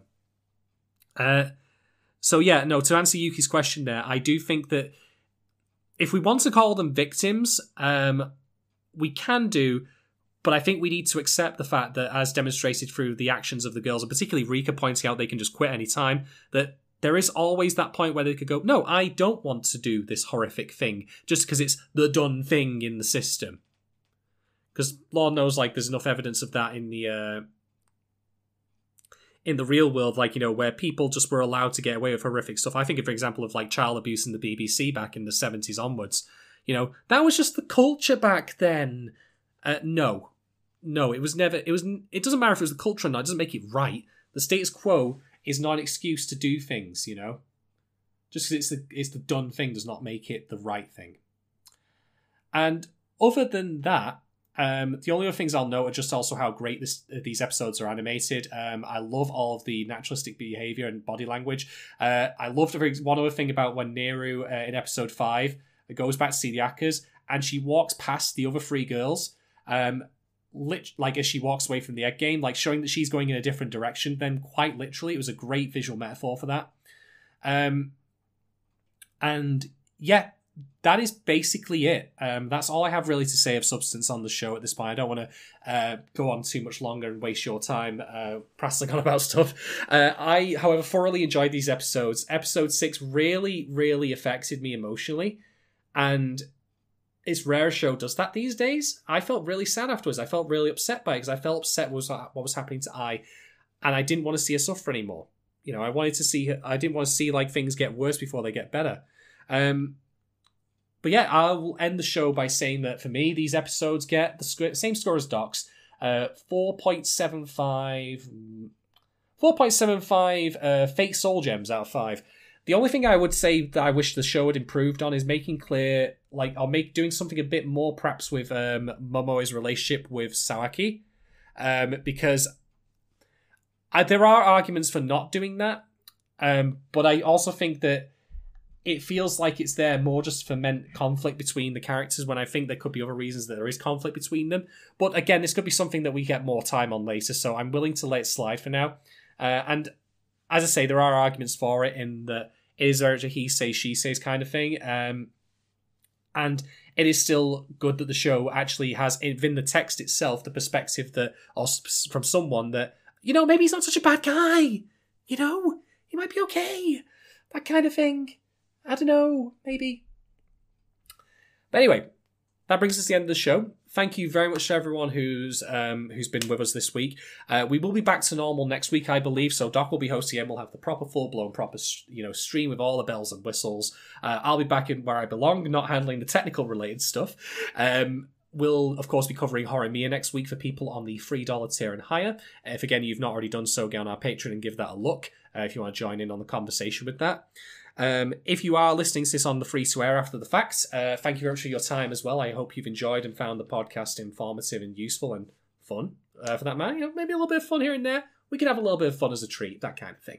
Um, if you do have a moment and you uh, and want to support us but don't wish to do so financially because times are tight for everyone, I totally get that. That's not a problem. Just do us a favor, drop us a like, subscribe, follow, smash those buttons, push those social media levers, you know, all that sort of thing you know how this tango works. Uh, but yeah, if you could do that and maybe also leave us a comment on Apple Music, that would be really, really helpful. Um, Otherwise, that brings us to the end of the show today. Um, thank you very much, everyone. Again, I hope you'll have a great weekend, a safe weekend. Um, if you're out currently in Texas or in America in general, pretty much, um, stay warm, um, stay safe, take care of yourselves and your fellow man as much as you can. Um, and I'll, hopefully we'll all get through this okay. But otherwise, we'll see you next week for Horror And until then, as we often say on this podcast, embrace your everyone. It's the end of the universe. Good night.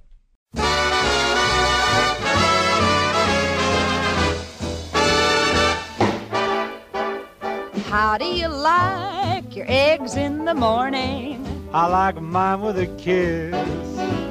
Boiled or fried? I'm satisfied as long as I get my kiss.